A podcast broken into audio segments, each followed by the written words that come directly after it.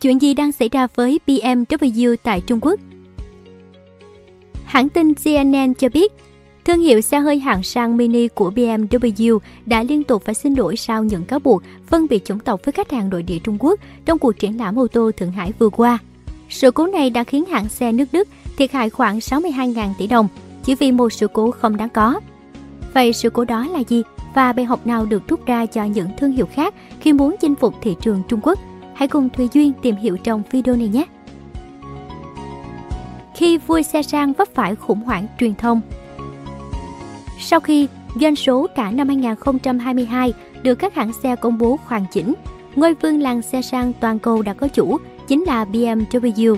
Thương hiệu Đức vượt mặt đồng hương Mercedes-Benz trong căng tức để tiếp tục nắm giữ vị trí dẫn đầu với 2 triệu 100.692 xe bán ra trên toàn cầu so với 2.043.900 của đối thủ trên 56.792 xe.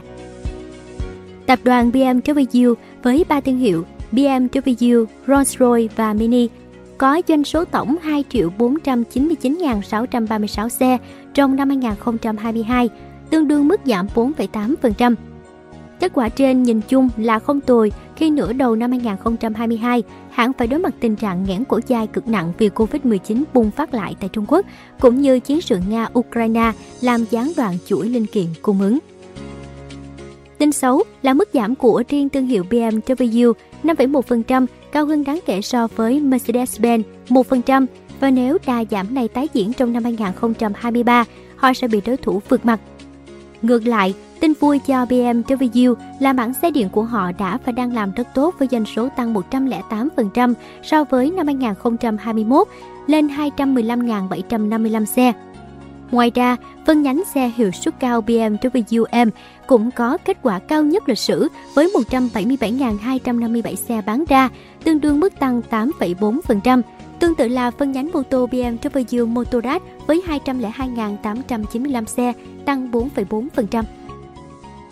Mặc dù dẫn đầu doanh số xe sang năm 2022, thế nhưng hãng xe tới từ Đức lại vấp phải sự cố lớn không mong muốn. Cụ thể thì tại triển lãm ô tô quốc tế Thượng Hải vào ngày 19 tháng 4 2023 vừa qua, gian hàng BMW trưng bày mẫu xe Mini Cooper đã tổ chức hoạt động phát kem miễn phí. Theo nội dung đoạn video lan truyền trên mạng, hai cô gái Trung Quốc đã xin nhân viên tại gian hàng BMW cho kem miễn phí và bị từ chối vì đã hết đợt phát. Thế nhưng ngay sau đó, một người ngoại quốc tiến tới hỏi, hai nhân viên lập tức thay đổi sắc mặt, liền lấy kem miễn phí cho người đàn ông, còn nhiệt tình hướng dẫn cách mở nắp. Cảnh này đã được bắt trọn trong điện thoại của một khách đang tham quan triển lãm. Sau đó, người này bước tới và hỏi, tôi có thể lấy miễn phí không? Nhân viên xua tay tỏ ý từ chối. Người này hỏi lại, phát hết rồi, cô có thể mở ra cho tôi xem không? Nếu không còn thì tôi không lấy nữa. Lúc này nhân viên giải thích, số lượng kem có hạn cần phải có tài khoản đăng ký nước ngoài. Sau khi đoạn video được tung lên mạng đã nhanh chóng khơi dậy làn sóng phẫn nộ của dư luận vì cho rằng hãng xe này kinh doanh ở Trung Quốc mà lại phân biệt đối xử và chỉ ưu tiên người nước ngoài. Sang hôm sau, nhiều người dân Trung Quốc đã mang túi đựng nhiều kem ốc quế đến triển lãm, phát miễn phí với mục đích mỉa mai hành động, phân biệt đối xử của gian hàng BMW Mini. Nhân viên bảo vệ đã xử lý vụ việc ngay lập tức, nếu không triển lãm quốc tế sẽ thành một trò cười. Ngay cả CCTV, đài truyền hình Trung ương Trung Quốc cũng tham gia làn sóng tẩy chay BMW bằng cách sử dụng một phân cảnh trong sơ đi hài, truyền hỷ trong nhà 97 để ám chỉ người sính ngoại tồi tệ đến mức nào. Sau vụ việc không hay, BMW ngay lập tức đã phải đối mặt với những điều không mấy từ sáng. Ngập ngụa trong làn sóng tẩy chay, tổn hại hơn 62.000 tỷ đồng. Sau sự cố, hai cốc kem miễn phí, bộ phận quan hệ công chúng của BMW lên tiếng để chữa cháy. Chiều ngày 20 tháng 4 năm 2023, BMW Mini đăng bài trên Weibo giải thích họ thực hiện hoạt động phát game miễn phí ban đầu nhằm mục đích tặng sự ngọt ngào đến những vị khách tham quan ở mọi lứa tuổi và quy kết vấn đề không cẩn thận quản lý nội bộ và nhân viên làm việc lơ là nhiệm vụ. Theo đó, BMW thừa nhận vụ việc xảy ra là do sơ suất của ban quản lý và nhân viên, chứ không phải mục tiêu ban đầu của công ty. Tuy nhiên, giải thích này không nhận được sự đồng tình của cư dân mạng, mà ngược lại, nó còn mở đường cho những ngày u ám của BMW. Ngày 21 tháng 4 năm 2023, BMW Mini một lần nữa xin lỗi về sự cố kem miễn phí.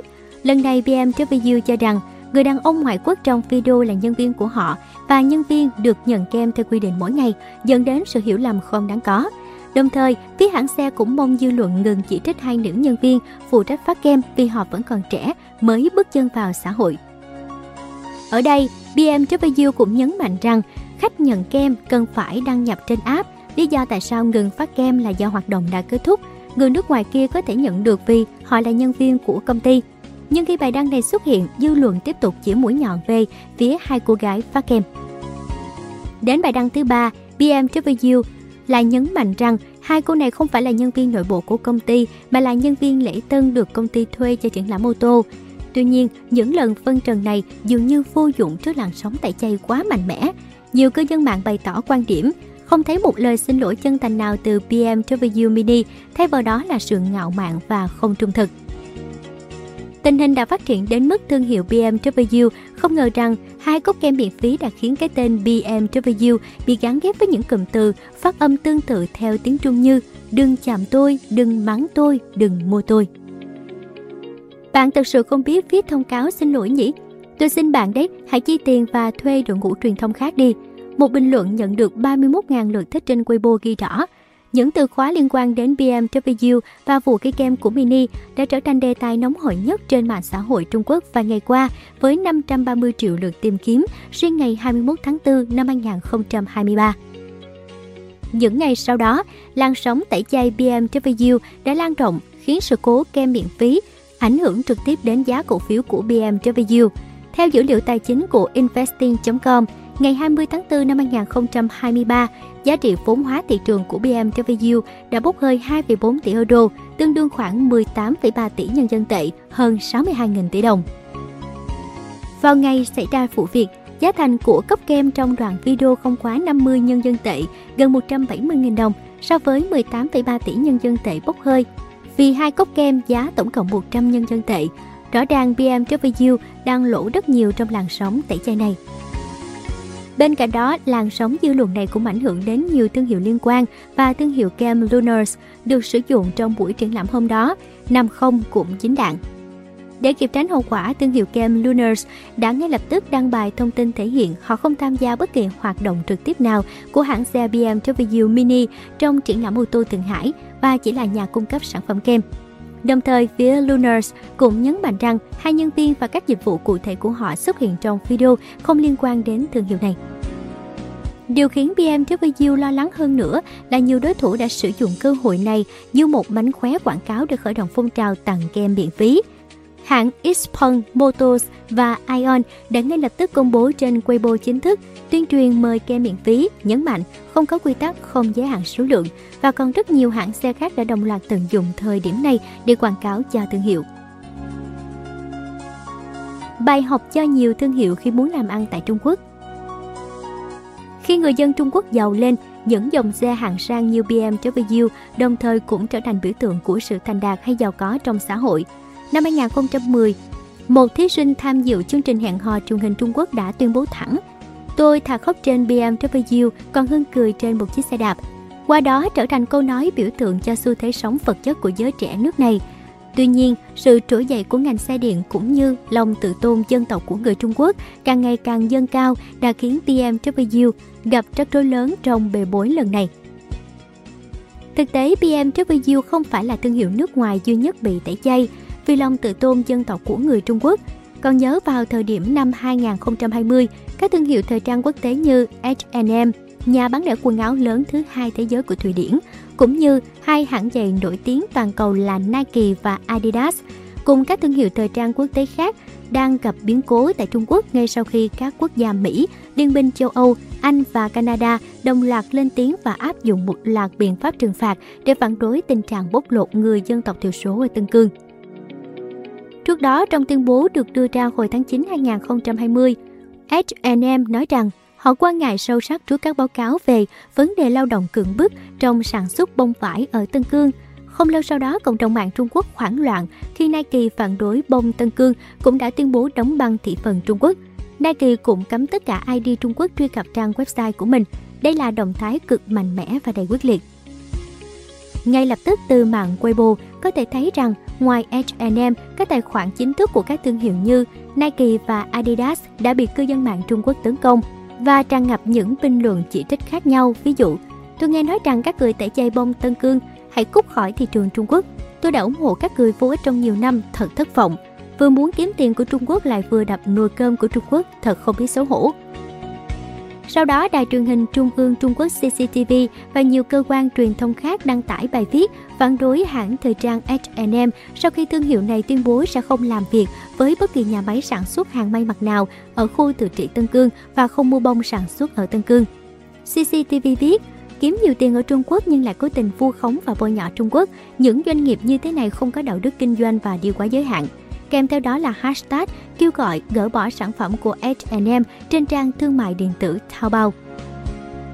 Đại sứ thương hiệu của H&M Trung Quốc là Khoang Xuan và Sung Chen đã tiết lộ trực tuyến rằng họ không cần làm việc với thương hiệu này nữa, tuyên bố họ kiên quyết phản đối mọi nỗ lực làm mất uy tín của đất nước.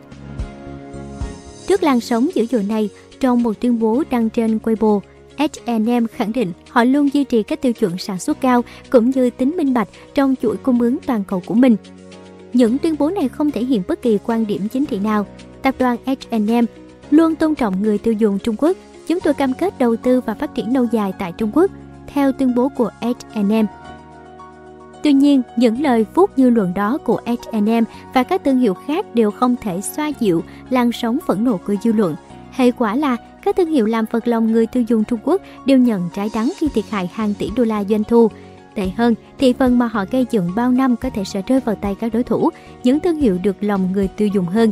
Tóm lại, BMW, H&M hay Nike là những bài học nhãn tiền cho những thương hiệu nào muốn bước chân vào xứ tỷ dân.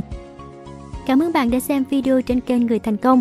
Đừng quên nhấn nút đăng ký và xem thêm những video mới để ủng hộ nhóm nhé!